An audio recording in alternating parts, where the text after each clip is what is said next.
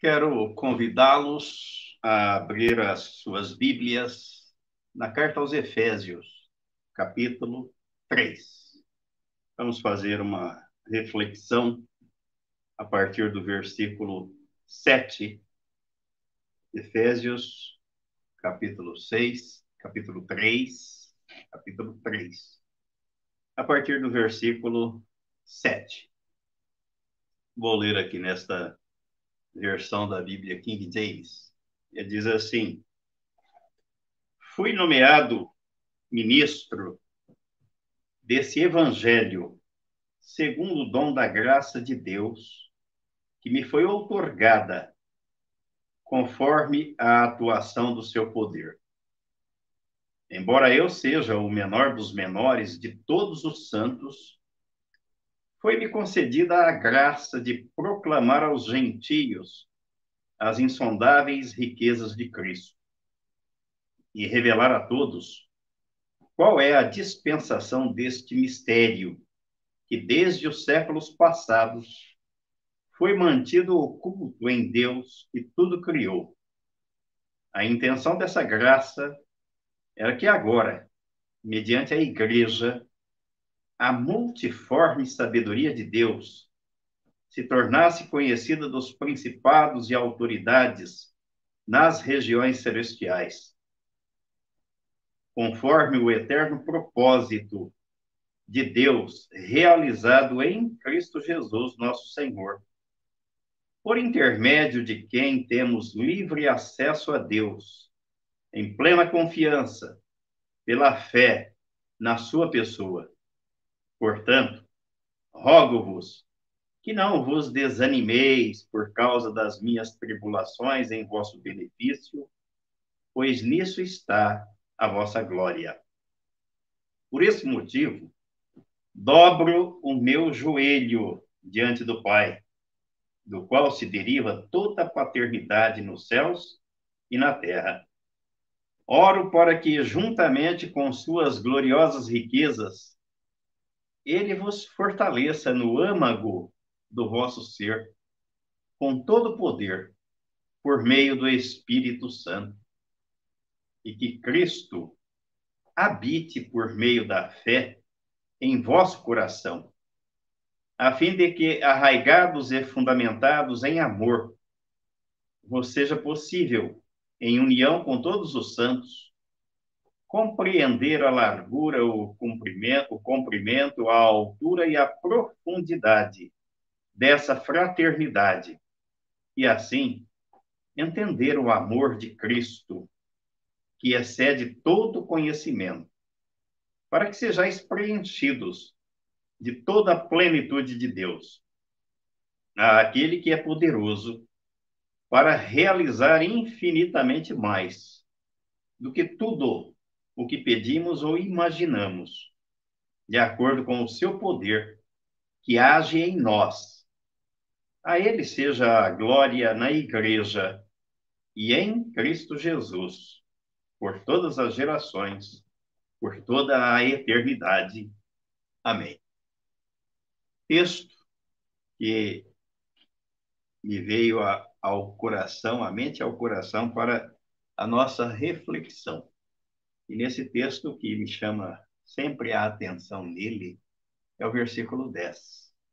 Na versão Almeida, ela diz assim: para que pela igreja a multiforme sabedoria de Deus se torne conhecida agora dos principados e potestades nos lugares celestiais e se há alguma coisa, se há algo que agrada o coração de Deus, que Deus se alegra, é quando o seu povo proclama as suas virtudes.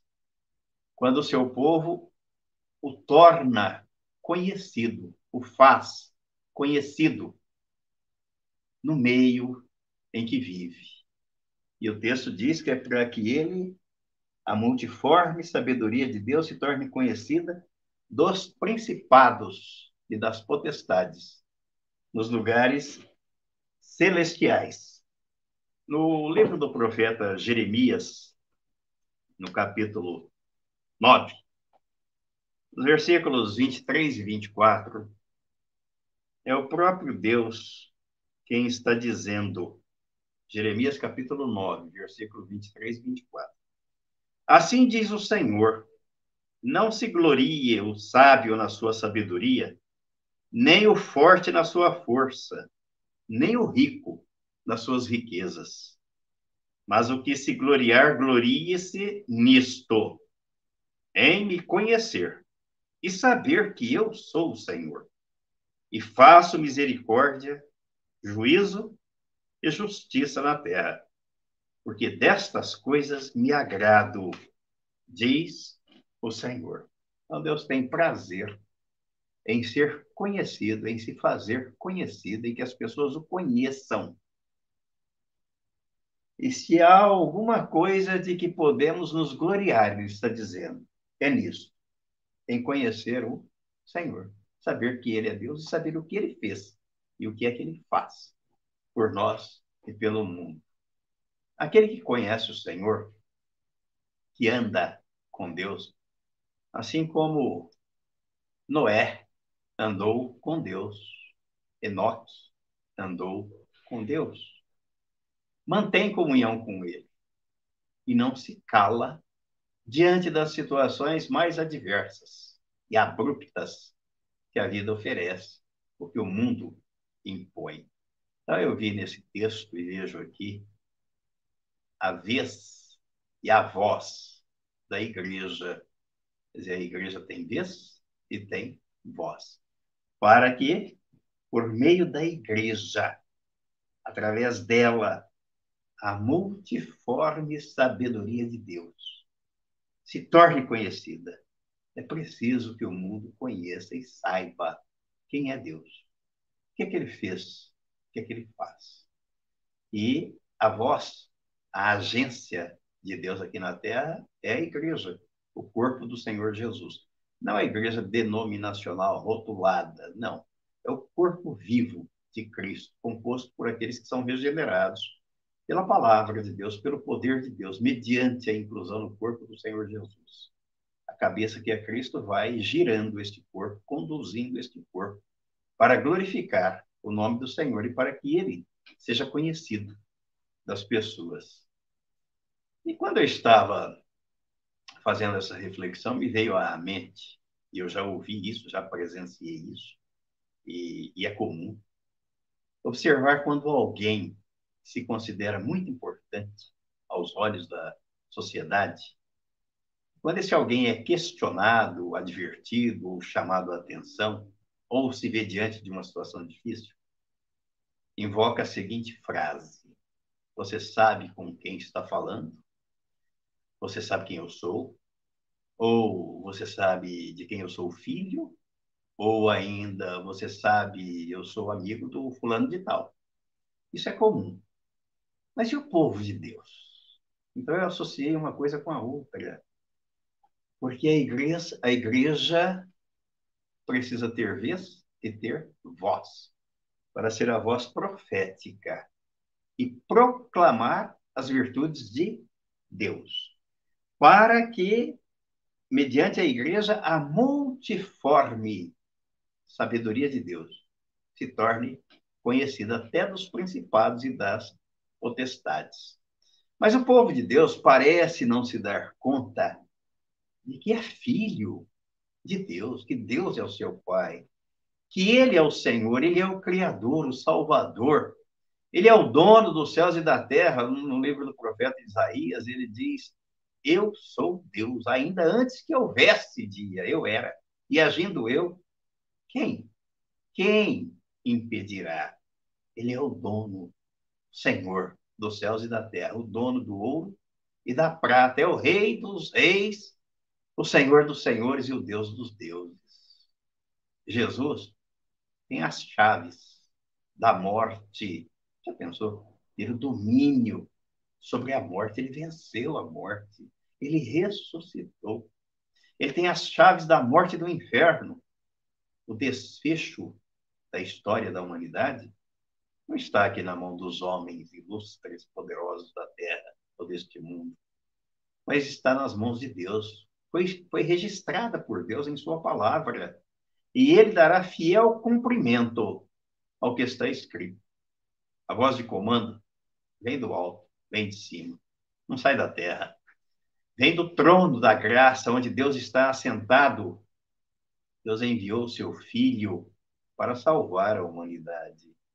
A salvação veio de cima. Jesus desceu à terra para buscar e salvar o perdido. Foi Deus quem desceu na pessoa de Cristo. Não foi o homem quem subiu ao céu para se encontrar com Deus. Não foi o perdido que achou, ou aceitou, ou aceita o Salvador. É Deus quem nos aceita em Cristo Jesus. Há uma inversão de valores. E por isso o salmista diz que nós devemos olhar para o alto e garante que de lá vem o nosso socorro. Vamos ver aí o Salmo 121. No Salmo 121, o salmista está dizendo exatamente isso. Ele diz assim: Elevo os meus olhos para os montes. De onde me virá o socorro? O meu socorro vem do Senhor, que fez o céu e a terra. Ele não permitirá que os teus pés vacilem. Não dormitará aquele que te guarda. É certo que não dorme, não dormita e nem dorme o guarda de Israel. O Senhor é quem te guarda. O Senhor é a tua sombra à tua direita. De dia não te molestará o sol, nem de noite a lua. O Senhor te guardará de todo mal. Guardará a tua alma. O Senhor guardará a tua saída e a tua entrada. Desde agora e para sempre. Dá para confiar, descansar e esperar no Senhor? Essa é a promessa. É a palavra dele. E ele cumpre o que está escrito. O texto de Efésios 3,10 registra que a multiforme sabedoria de Deus deve ser conhecida agora dos principados e das potestades nos lugares celestiais. O texto diz também a quem cabe manifestar esta multiforme sabedoria. Diz que é através da igreja, é através dela que ocorre a intervenção sobrenatural do Espírito Santo. E a partir dos dons que Deus dá ao seu povo, ao corpo de Cristo, para o crescimento espiritual e para a edificação do corpo de Cristo, que é a igreja.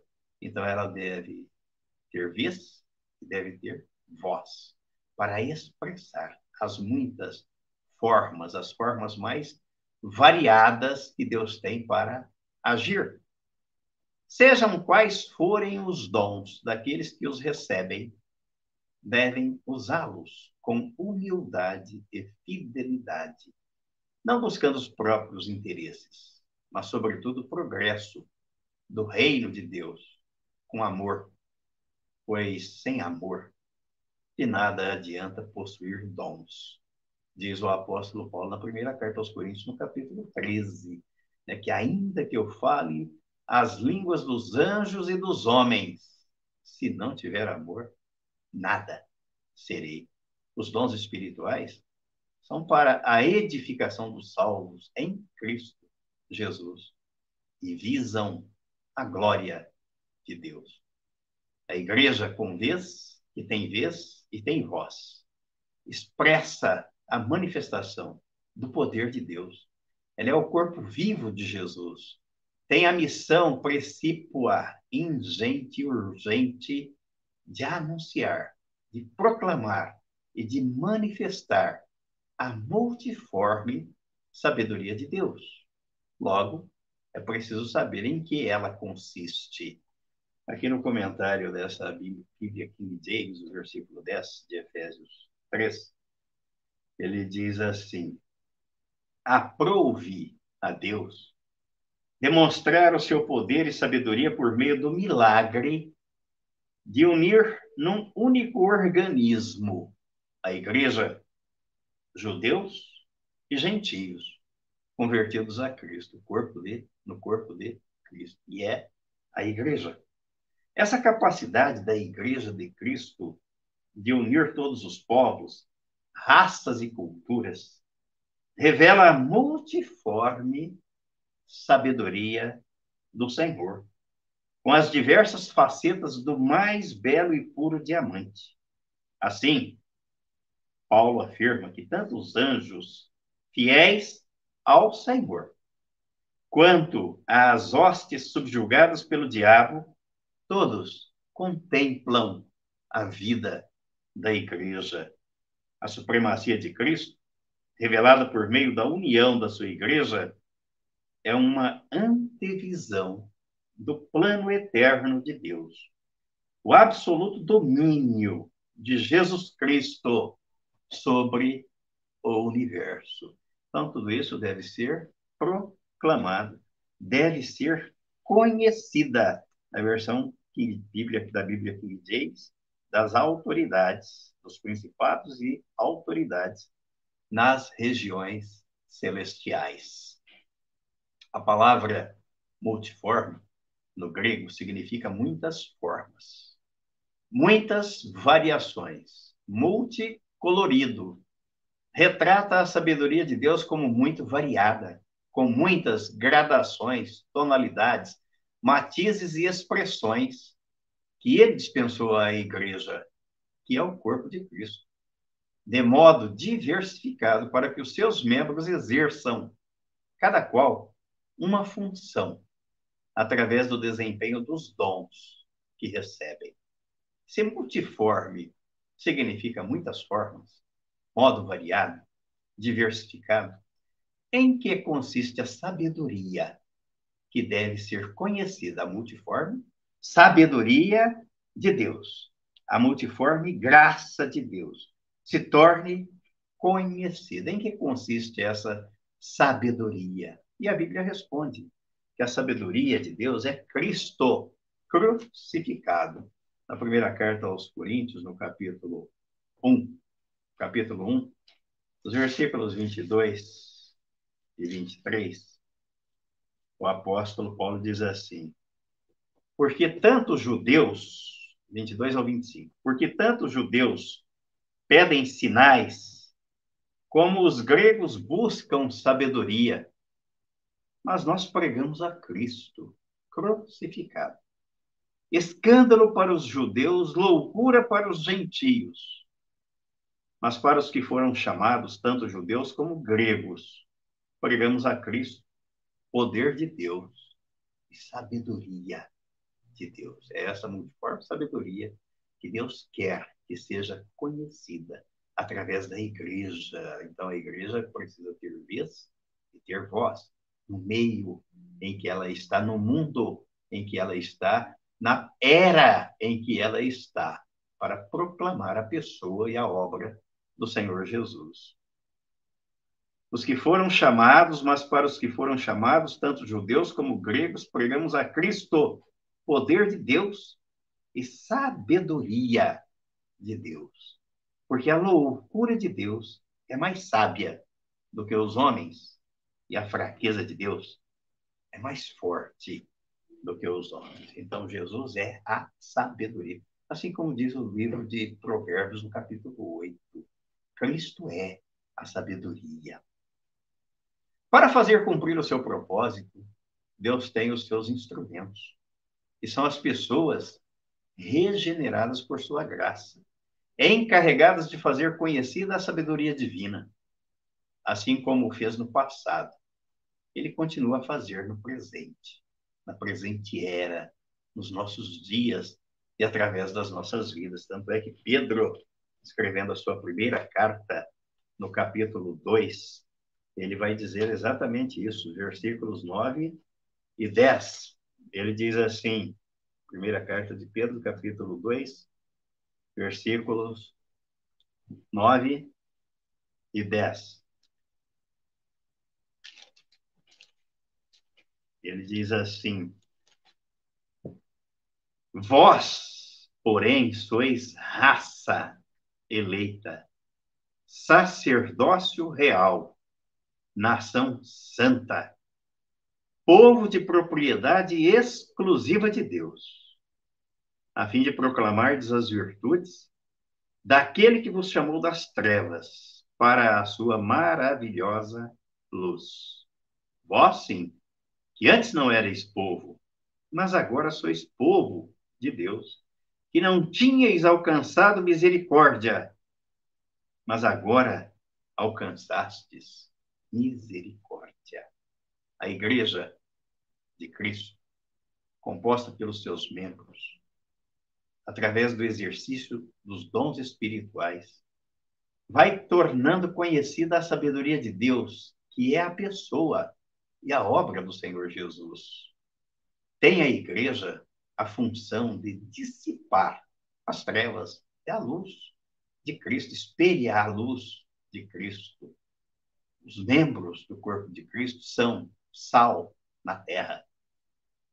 Dissipam as trevas mediante a pregação do Evangelho, da graça de Deus em Cristo, que é a sabedoria de Deus. A igreja de Jesus Cristo se dedica à propagação da multiforme sabedoria de Deus, não pode se distrair com as artimanhas de Satanás, com a diversidade de informações que o mundo apresenta, e tampouco compactuar com o modelo do mundo. Sua única tarefa é ser a agência do reino de Deus aqui na Terra. Seus membros, seus componentes, são a boca do Senhor. Como ele disse ao profeta Jeremias, ao profeta Ezequiel, e como Jesus disse aos seus discípulos a, a, antes da sua ascensão ao céu, ao subir aos céus, vós sereis minhas testemunhas. Atos capítulo 1, versículo 8. A nova criatura recebe a implantação da natureza divina, passa a ser templo, moradia da Trindade. Logo, ela deve expressar as virtudes daquele que a chamou das trevas para a sua maravilhosa luz. Diz o apóstolo Paulo aqui nessa, nesse texto de Efésios, capítulo 3, no versículo 14, ele diz: Por esse motivo, quer dizer, ele começa dizendo que foi nomeado ministro do Evangelho, que se sentia o menor de todos os santos, humildade. Diz que a revelação foi dada a ele do mistério que é Cristo, Cristo atraindo a si os pecadores em seu corpo para passar a viver neles depois da ressurreição, na nova criatura, não no pecador, na nova criatura, na pessoa regenerada. Então ele diz que a o propósito disso é que, para, é que pela igreja a multiforme sabedoria de Deus, que é Cristo, se torne conhecida dos principados e das potestades nos lugares celestiais. Aí chega no versículo 14, ele diz assim: Por esse motivo, dobro o meu joelho diante do Pai, do qual se deriva toda a paternidade nos céus e na terra.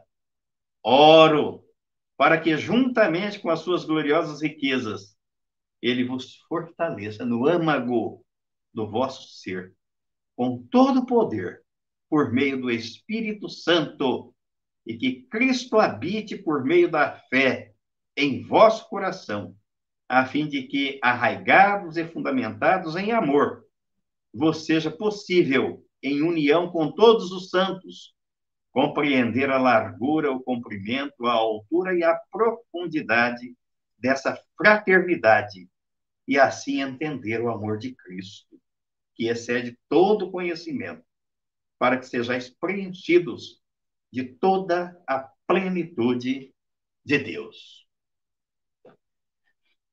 O apóstolo Paulo diz então que por este motivo, por isso ele dobrava os seus joelhos e orava intercedia e clamava Isto quer dizer dobrar os joelhos e orar, suplicar, interceder, orar sem cessar e agir. Oração é orar e agir. É se manifestar, é se posicionar, porque Deus é o Senhor da história, do universo, da vida e tem o controle nas mãos. O controle está nas mãos de Deus, não está nas mãos do diabo. O seu povo, o povo de Deus, os membros do corpo de Cristo, compõem a igreja, que ela tem vez, e ela tem vez e tem voz no meio onde está inserida, para expressar ao mundo quais são os valores do cristianismo, quais são os valores do reino de Deus, quais são as virtudes daquele que nos arregimentou, nos desarraigou, nos arrancou do império das trevas e nos transportou para o seu reino. Logo, o povo de Deus não pode compactuar, nem ser conivente com as obras infrutuosas das trevas, já que ele deve proclamar as virtudes de Deus. Ele deve fazer conhecida a multiforme sabedoria de Deus. Esse é o papel do cristão, dos membros do corpo de Cristo. A vez e a voz da igreja, como agência de Deus aqui na terra, é para expressar as virtudes do Pai e não dar lugar ou ouvir a voz do diabo. O Senhor age por intermédio do seu povo. O povo de Deus é a boca que ele usa para que a sua multiforme sabedoria, que é Cristo, se torne conhecida e faça a diferença no mundo. Dissipe a escuridão da alma, desobstrua o entendimento obscurecido pelo engano do pecado e leve luz aos pensamentos empurtados pelas artimanhas do inimigo. Terminando, a igreja tem vez e tem voz quando o povo de Deus não se acovarda, assume posição diante das circunstâncias e se coloca à disposição do Senhor. Daí, o Espírito Santo põe na boca dele aquilo que ele deve falar. Ele passa a ser o porta-voz do Senhor. E aquilo que deve ser dito para que Deus seja glorificado. Vamos ver o que é que Jesus disse a respeito disso. E finalizaremos com a leitura deste versículo aqui de Lucas, capítulo 12. Lucas, capítulo 12. Versículos 11 e o 12.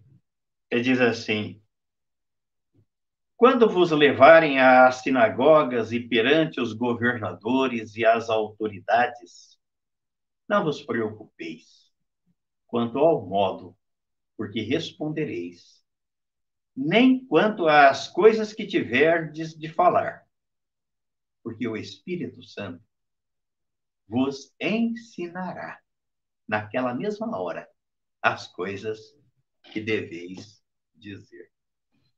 Então, sendo alimentado e nutrindo, nutrindo diariamente o espírito com a palavra de Deus, na hora que for necessária, que for preciso falar, o Espírito Santo colocará na nossa boca, na sua boca, na boca do Filho de Deus, aquilo que deve ser dito.